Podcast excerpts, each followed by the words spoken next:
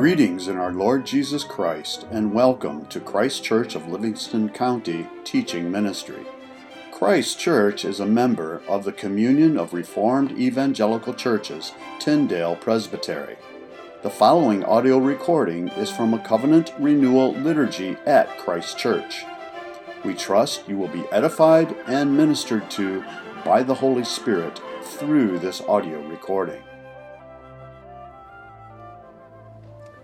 Every Lord's Day, we are we are called to uh, remind ourselves how God is holy and just and righteous, and and then we we we go to Him and we confess our sins to Him. And the passage from today to help us comes from Acts chapter five.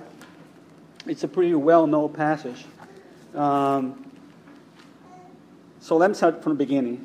Anyway, so here is, but a man named Ananias and his wife Sapphira sold a piece of property with his wife's knowledge. He kept back from his, for himself some of the proceeds and brought only a part of it and laid it at the apostles' feet. But Peter said to Ananias, Why has Satan filled your heart to lie? You see that? To lie to the Holy Spirit and to keep back for yourself part of the proceeds of the lands. While it remained unsold, did it not remain your own? And after it was sold, was it not at your disposal?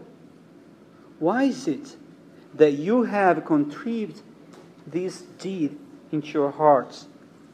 You have not lied to man, but to God. When Ananias heard these words, he fell down and breathed his last. In the same way, we're not going to keep reading, but you know this passage. The same way, uh, uh, his wife also lied to Peter. And in the same way, he fell down on the ground deadly as a sign of God's judgment. And you can see right away that we don't have two, two gods. Some people say we have a God in the, in the Old Testament and a different God in the New Testament. The, the God wrath in the Old, and just this nice God, loving, merciful in the New. But that's not the case. And how many times we we forgot about it. We forgot that our commitment is first of all with God, not with our husband and wife, not with our kids, not with our church leaders. It is with God. And just as Ananias and Sapphira, we fake so much. We fake who we are sometimes. We fake what we have. We pretend because they were not supposed to commit themselves to give the whole money, but they did so. Why? Why we sometimes pretend to be so good when we are not. Why we pretend so much to be so spiritual when we are not. And I was reading this week Paul Tripp in his devotional book. We don't need. We don't need to fake who we are. Because Christ's grace is enough for us and reach us as we are and help us in our sanctification. And Ananias and Sapphira really remind us, remind our own need to confess our own sins because I'm sure that sometimes we do fake who we are. We do fake. But before God, there is no fakeness. He sees everything, He knows everything. So please kneel where you are if you're really able to, and let's confess our sins.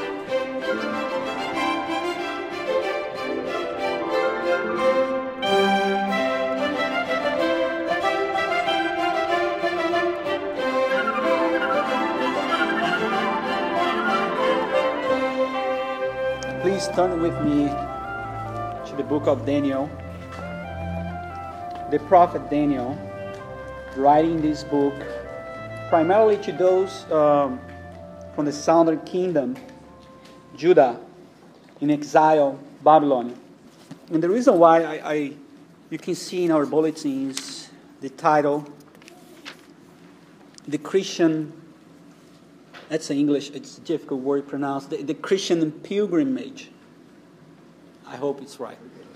Um, and the reason why I, I, I put this title is because, in some way, Daniel and what he is experiencing here in exile and all the remnants, they're actually um, personifying our lives today uh, in a such a way because even after the exile finished, uh, they were still feeling in exile.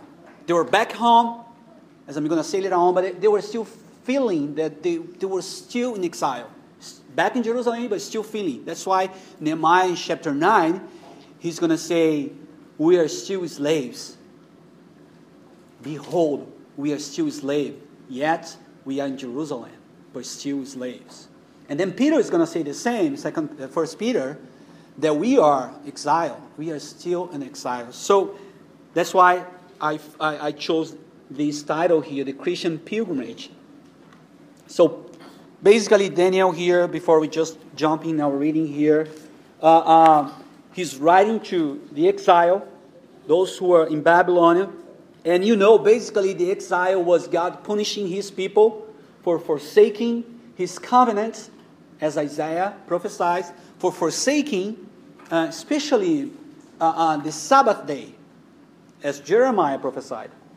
So, 70 years in exile actually was God claiming the Sabbath, the, the, the, the, big, the biggest Sabbath, to give rest to the land. And rest for what? From what? From immorality, idolatry, so that was the way that God used to clean up the promised lands by sending his people to exile.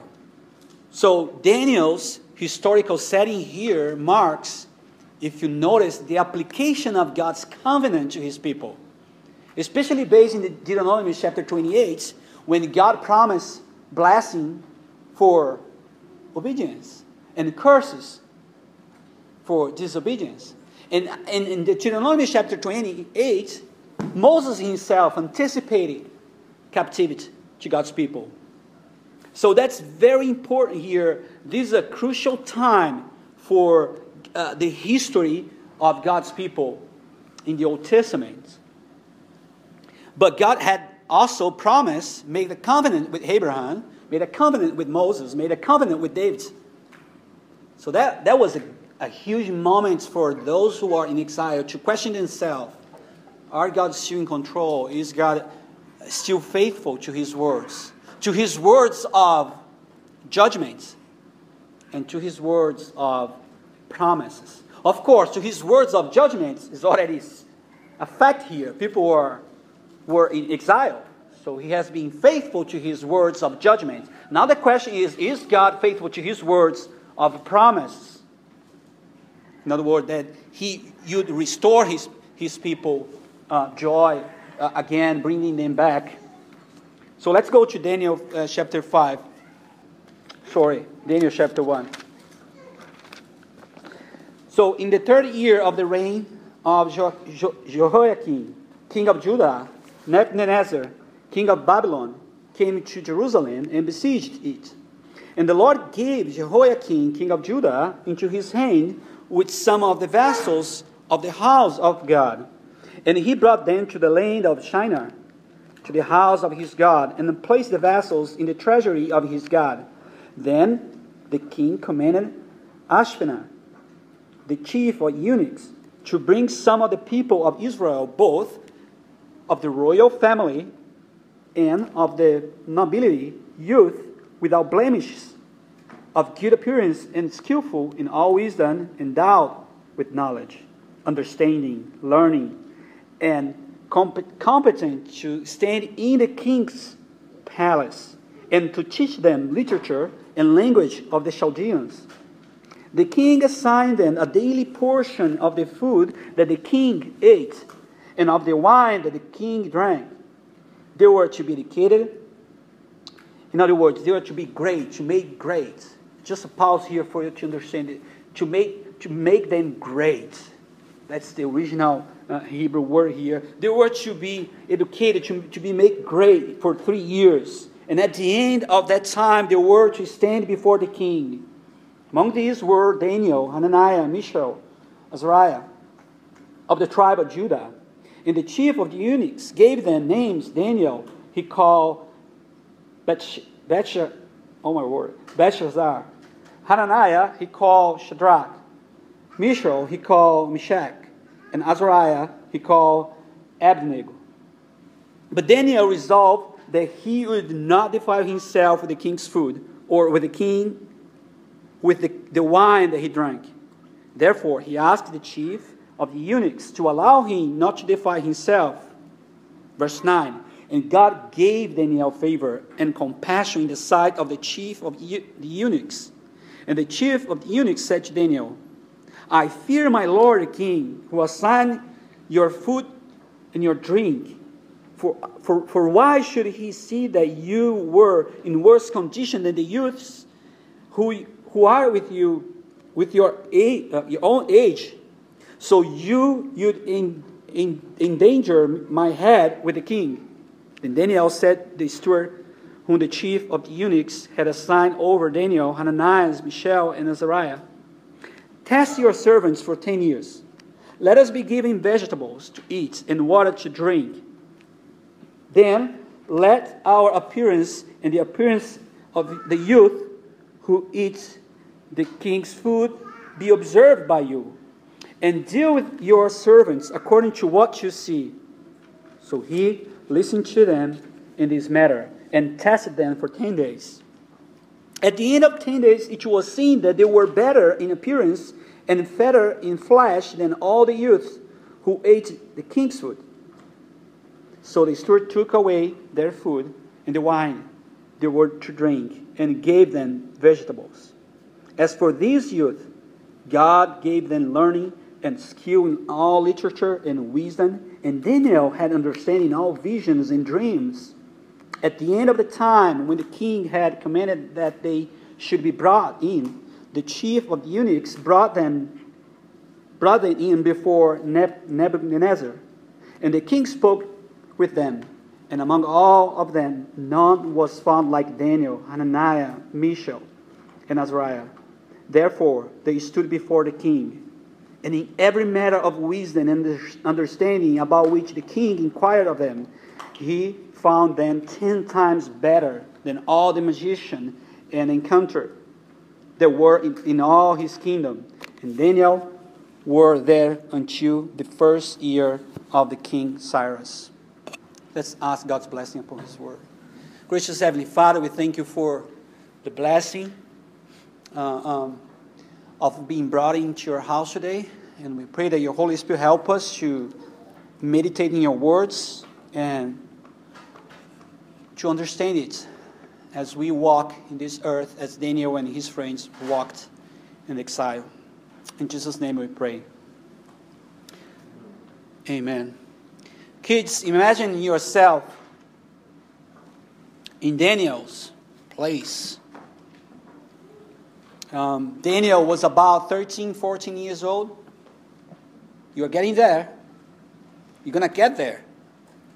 And at this age, he was uh, took out of his lanes, out of his family, out of everything that he knew about God. And he, he and his friends and many other youths were brought into Babylon as slaves. So the first challenge for Daniel as a teenager, we can say, was to understand that because God is faithful to his words, words of judgment, words of promise. Daniel and his friend, they had to resist temptation of assimilation into the Babylonian culture. They had to resist this temptation eh, of assimilation to the immorality, idolatry. And they had to keep their worship exclusive to God. So, as you see in our bulletin, our first point here, we're going to see Daniel going on here is resisting temptation of assimilation into a falling culture. Pretty much as our culture today, our society today, you, we just heard our brother praying here uh, uh, for God protect us, protect us Um, and we saw here praying against secularism, abortion, and the removal of the LGBT agenda in the public policy. That's what we are facing right now a great pressure from our society. But what is assimilation, kids? It's a big word. Assimilation is the process by which a person acquires characteristics of a group. Can be characteristics such as social, psychological, political, religion. So you observe, you foster it, and then you start to live in light of it. You lose your identity. That's what Daniel is facing right now, this kind of simulation.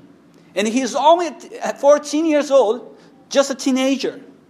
And why is the king choosing kids with 13, 14, 15 years old? Because at, the, at this point, kids, you are in a teachable age.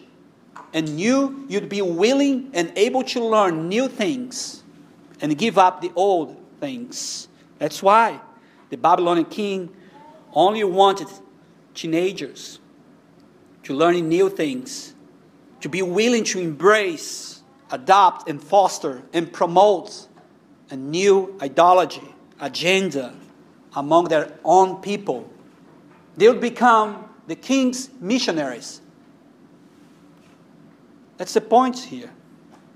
That is what Daniel is resisting here. It's not different from our society, as I said. So, how's the our society invite us to embrace, adopt, and foster its immorality, its evil culture? How does our society do that with us? Can you see verse 4 and 5? It seems that the way society has always invited Christians to embrace and adopt and foster its evil culture, immorality, is by offering us privileges, power, status, a place. And who is not looking for a place? Everybody's looking for a place. We are all afraid of being rejected. I can see my kids, I can see myself. So we fake, as I said. That's what Ananias and Sapphira they did in the early church. They faked some generosity that they didn't have. So that's the threat here. And of course, there are privileges and power and status that they are not bad in themselves. You know, they are not bad. They can be blessing from God. They can be blessing, a blessing from God, as long as we understand that those privileges, power, status, money, whatever may be, they're just means by which God wants us to use us to serve Him, to propagate His agenda, the gospel, His kingdom, to promote His glory instead of serving ourselves, instead of glorifying ourselves, instead of becoming idolaters. So that's a huge temptation that Daniel is going through this age as a teenager. And that's a temptation that any Christian will go through this life as long as they live here as pilgrims, facing so many temptation to, of assimilating to this evil culture. And in fact, Daniel's here, as you can see, perhaps already came, came into our minds, reflects Jesus' own temptation. He resisted just as Jesus did. So the early church also faced the same temptation. You may remember when Paul, writing to believers in Rome, he appealed to them. Romans 12. Do not be conformed to this world. In other words, do not assimilate yourself to this world. Don't think as the world thinks. Don't do that. But be transformed by the renewal of your minds that's why it's important for us to remind ourselves that we need to be transformed every day, especially on Sundays when God Himself renew His covenant with us through His words, through His sacraments. So that's Paul calling the people here be transformed by the renewal of your mind. that by testing, testing, that you may discern what's the will of God, what is good and acceptable and perfect. And Paul goes on saying that our resistance aims sanctification. And that was what Daniel and his friends were pursuing sanctification. Paul continues to say, to present your bodies as living sacrifice, holy and acceptable to God, which is your spiritual worship. And that's not a new idea in the early church. That's the way Daniel and his friends were already think in the Old Testament. To be a spiritual worship, even when they were not in Jerusalem, the spiritual place, the ordained place to worship God. Did you see that? So they understood that exile did not abrogate the covenants. In other words, when we are going through suffering, struggle, there is no excuse for us to stop resisting the devil or to stop our worship to God. There is no excuse. You were supposed to present yourself as a, a living sacrifice. And you know, Daniel and his friends, they did so. They did so. Also, notice that such an evil and immoral assimilation for Christians does not hap- happen overnight. You see that? But gradually. You kids, you never wake up one day say, I'm going to turn my back to God. I don't care more about Scripture. That's not going to happen. That's going to be gradually in your life and can be in our life as adults as well. And perhaps it's already happening in your lives. as you kids start to be exposed to secular literature, education, friends outside the church, new religious practice, politics, and so on. And again, all those things here that I just mentioned secular education, literature, friends out of the church cycle they're not bad. They're not bad. Of course, we need to, to, to make new friends. We need to, to reach people for Jesus. Of course, we need to make new friends. Of course, we need to learn about other religions, politics. Of course, we need to, to read secular literature. Of course. That's the way we can be fair in our critics. That's the way we approach.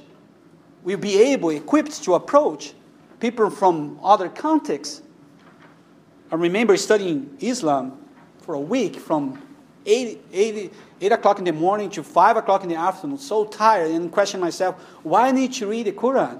Why need to memorize those things in Quran and the, their theology? Well, later on I discovered why. It's helped me so much to approach a Muslim right now. So there is nothing bad.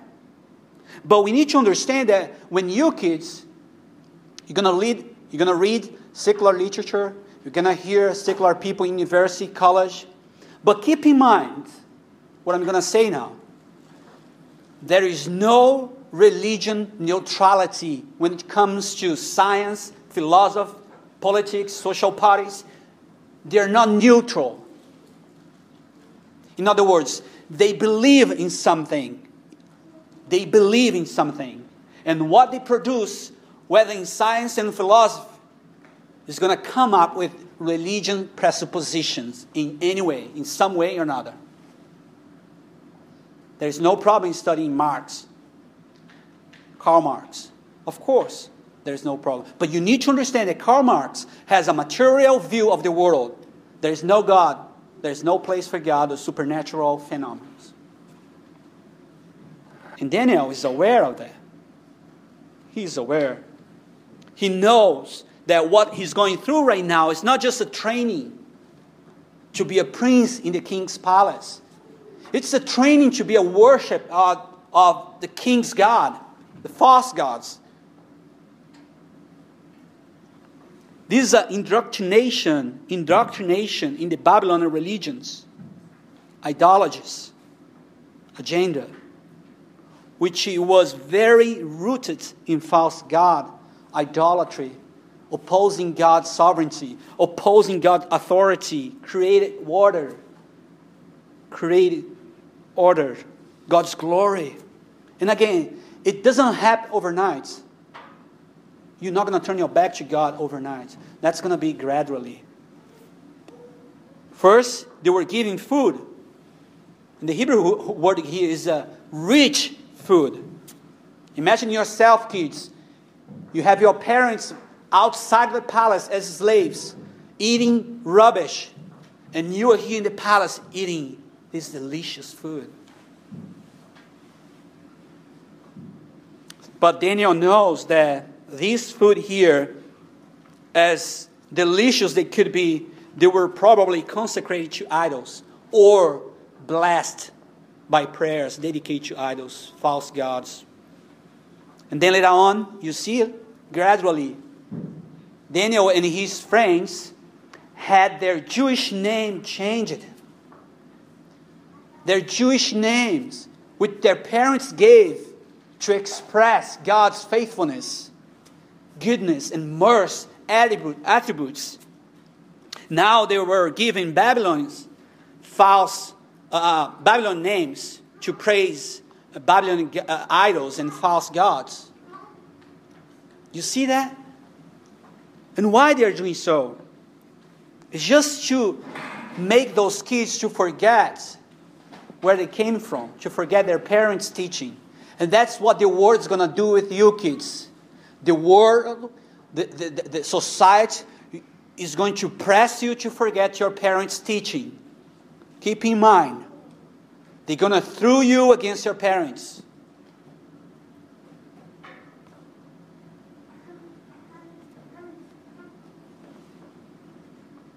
And by the way, changing names here at that time meant new identity, new lo- loyalty to a new king, to a new Lord, to a new God. You can see that when God made a covenant with Abraham, his name before was Abram. So that's the way changing names mean. Now you be under a new ruler. And yet Daniel and his friends remained faithful to God.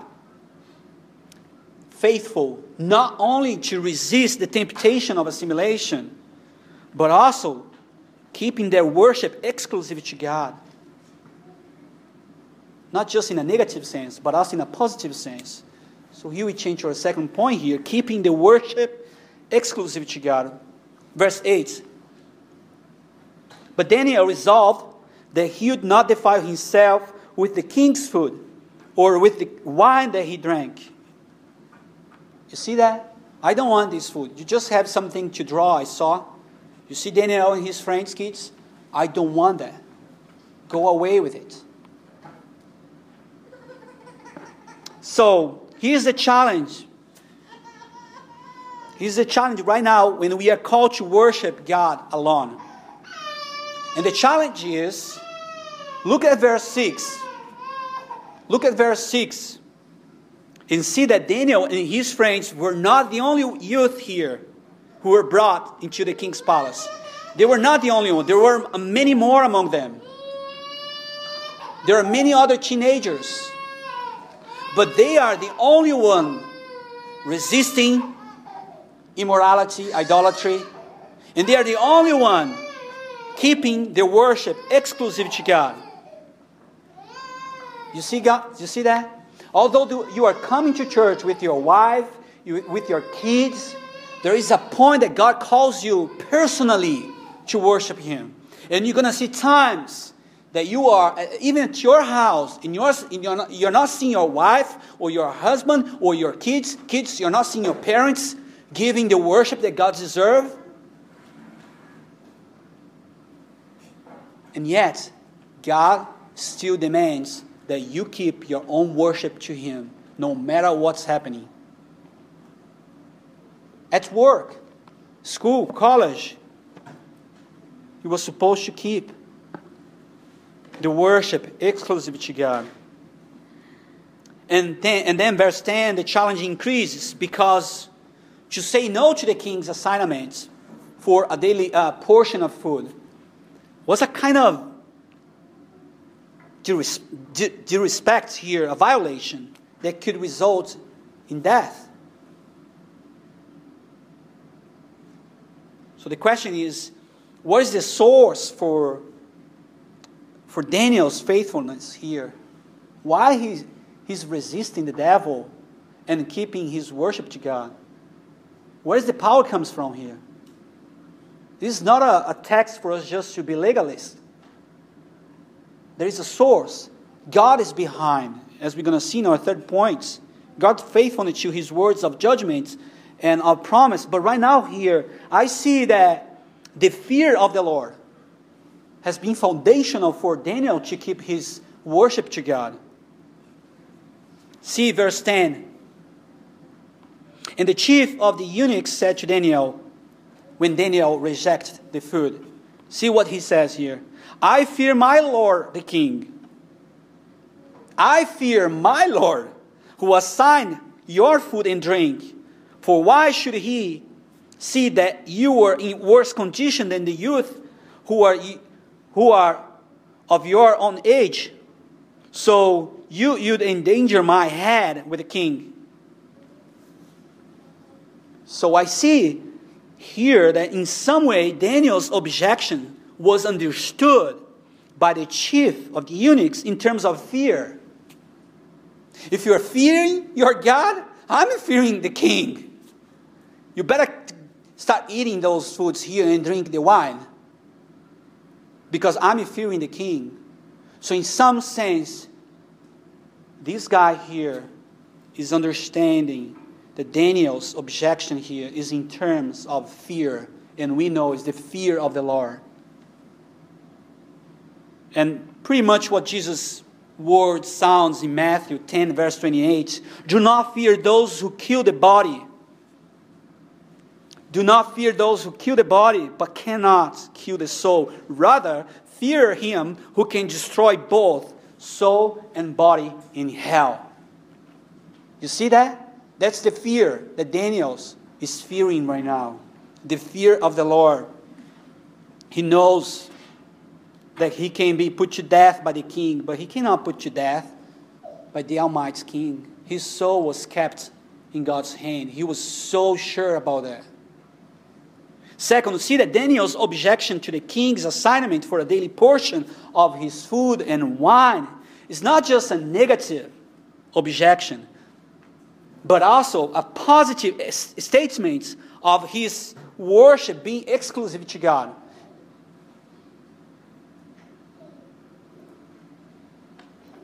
Now, before moving further, let's remind ourselves the redemptive historical context here.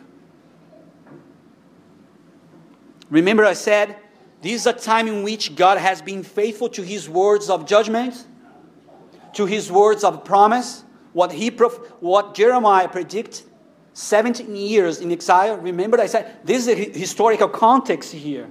Now, back to Daniel. He's not just saying no to the king, he's not just saying no to the king's food. He's also saying yes to God's word, to God's command. He's saying yes to God's covenant with him, keeping the ceremonial law. Now, I have a few questions for us here. Challenging ones here. How is that possible for Daniel to say yes to God when in fact he's living a time in which God Himself, at some extent, is saying no to His people, no to Daniel by sending them to exile?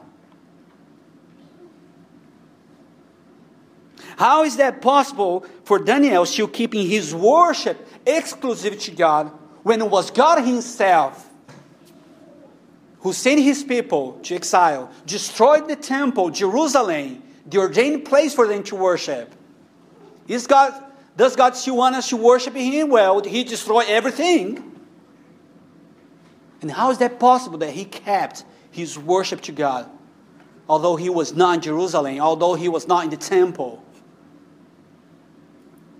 It was God Himself who allowed the destruction of Jerusalem in His holy temple. And now He wants me to worship Him? That's not fair. I know your kids use those words so many times as my. It's not fair. 13, 14 years old he was. How is that possible that Daniel is not turning his back on God when God himself seemed to be turning his back to his own people by punishing them through exile? All those, those questions are interesting and can rose so many debate with atheists. I, perhaps I already mentioned, I have a friend of mine, a former Christian, and who became atheist. And one day in our conversation, he suddenly accused God to be a sociopathic God, crazy God, for kicking Adam and Eve out of the garden just because they disobey him. That's God's crazy. Then I asked him, Well, do you really think God was a sociopathic God because he punished Adam and Eve? He said, Yes, I do. And I said, Well, do you think that Adam had the same view, the same understanding as God being a sociopathic God as you have? And then he asked me, What do you mean? I said, Well, I mean that in the mankind history, Adam, you'd be the best person to do such affirmation, to call God a sociopathic God, because he had tasted God's goodness and kindness. What do you think? And he said, Well, yes. Of course, yes, I said. Because he tasted God's goodness. He was the first one, pretty close to God. And I said, Now, have you ever noticed when you were still reading your Bible how Adam named his wife? Oh, yeah, he named it Eve. Yes. Well, do you know the meaning of the word Eve? And he said, Yes. Well, mother of all mankind, of all livings. I said, Yes. Well, it's, it was named after the fall after God punished him. And he said, What do you mean? I said, Well, if after the fall and being punished by God, Adam had understood that God was a sociopathic being, he would never name his wife with a meaning that carries God's promise. He would never do that. He would name Eve, God is sociopathic God. But no, he named Eve, God is faithful. He will keep his promise. I don't know. I know he is faithful to his words of judgment. You judgment kind, but I know that he is faithful to his words of promise. He will keep his promise. And when was when was that that Adam heard that? And he said to me, "Oh, it was before the fall." No, it was after Genesis 3:15. Isn't amazing that after pronouncing his word of judgment, he pronounced his word of grace he didn't leave Adam and Eve in a hopeless and helpless situation. And, and that's the way that Daniel is seen here. Like Adam, he, he, he just not only accept God's words of judgment, as he, he wrote in, in verse 2, it was God who gave the king of Judah to the king of Babylon. But he accepted the word of promise. He knew that's why he kept his worship exclusive to God. And then he tasted God's faithfulness. He tasted God's faithfulness to his word of judgment and promise. That's our final point here. In verse 2, as I said, Daniel affirmed God's faithfulness to his words of judgment. It was not an accident. Exile was not an accident. Verse 2, Daniel says, God gave, gave us into the king's hands. He's the one, he's faithful to his promise. He said to Jeremiah, and he did so. But now, in verse 9 here, he's affirming God's uh, uh, faithfulness uh, uh, to his promise. Verse 9, and God gave Daniel favor and compassion in the sight of the chief of the eunuchs. In other words, God caused the chief to have a favorable attitude toward Daniel. Verse 17, again, and, the, and for this youth, God gave It was God who gave them learning and skill in all literature and wisdom. And Daniel, to Daniel, he gave even more. He gave visions and dreams. God provided common knowledge and also saving knowledge, supernatural knowledge, so that his people could resist assimilation and kept their worship ex- exclusive to God. In verse 19 and 20, after interviewing Daniel and his friends, the king was more impressed with them than with any of the others' youth, even among his counselors. And again, they saw God's faithfulness to them. The king placed Daniel and his friends on the leadership of his administration. So, although Daniel and his friends entered in the king's service, they did not engage in idolatry. They did not compromise their holiness and worship to God. They remained faithful to God's covenants, even at the risk of their own lives. They did not embrace the evil. What a great lesson for us. They kept their worship exclusive to God. And they tasted God's faithfulness to his words of promise. As we know, as the history of these people unfolds, they were brought back to the promised land. They rebuilt the temple. They start to worship again. But as I said, still in the temple, still back in Jerusalem, they felt that they were still in exile. Why?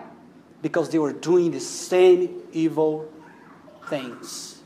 When Nehemiah was writing chapter 9, was in response to the people sin and immorality.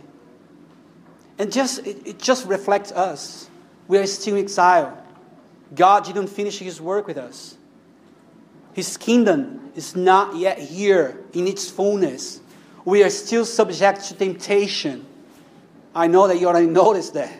I'm sure. And we fail here and there. But God still keep his promise. He's going to redeem us once for all. So I close with Peter's word for us, just to remind that while in this earth, while as pilgrims here, see what Peter says to us in 1 Peter chapter 2, verse 11 and 12. Beloved, I urge you as sojourners and exiles. You see that? Peter you understand that we are in exile today.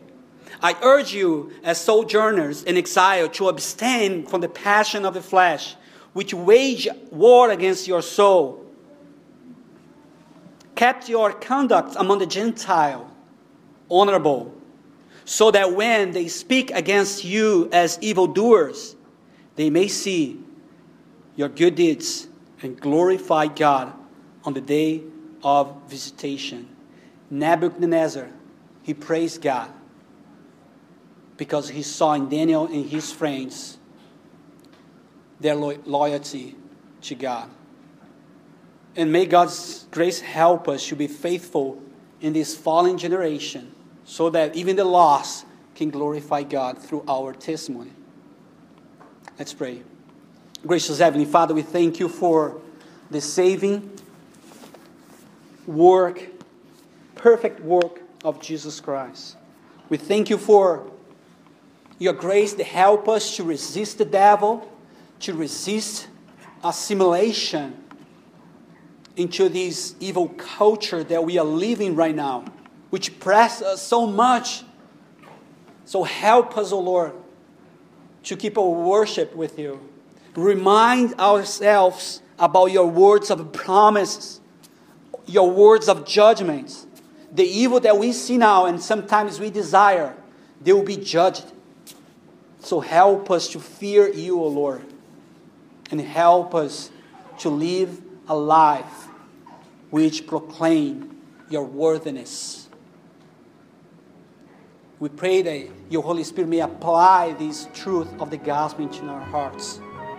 And we pray as our Lord and King, who also resists the temptation, who also live to worship you alone. We pray as He promised.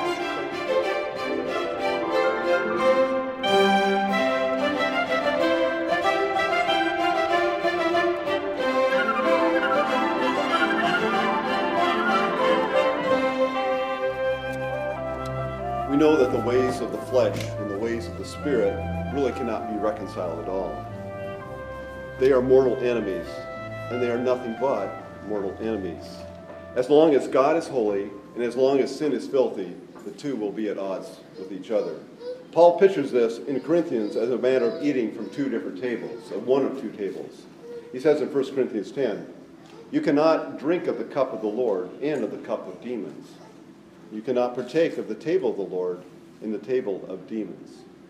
The antithesis between good and evil extends into everything. And this antithesis is marked by how we eat and how we drink. This point is the point is that you may not drink, I'm sorry. The point is not that you may not eat if you have not sinned. The point is that you must not eat here with the formed and settled intention of continuing to eat at both tables. This is high-handed arrogance of the kind that God strikes. This means that there's only one real option for us. If we're clutching to any known sin, we, have not, we are not just invited to repent or asked to repent. Rather, this solemn and joyful moment constitutes a commandment that we must repent. The sin must be forsaken as a sin of the, the sin which must be forsaken is that of divided loyalties. Garden variety sins are confessed at the first part of the service. Divided loyalties must be dealt with here. If you are baptized, and when these sins have been dealt with, and you have not been lawfully excommunicated from the church, then you're not just invited to come and partake, rather, we insist that you come. And we do not do this on our own authority. It's the Lord, the Lord of the table, the Lord Jesus insists that you come to him and partake with him and in him. So welcome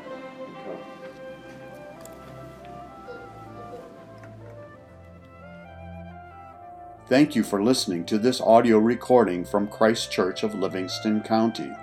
If you would like further information about anything in this recording, the Bible, about Christ Kirk of Livingston County, or wish to make any other related inquiry, please feel free to contact us through our website, christkirkmi.com. That's C H R I S T K I R K M I dot com. Again, thank you and blessings.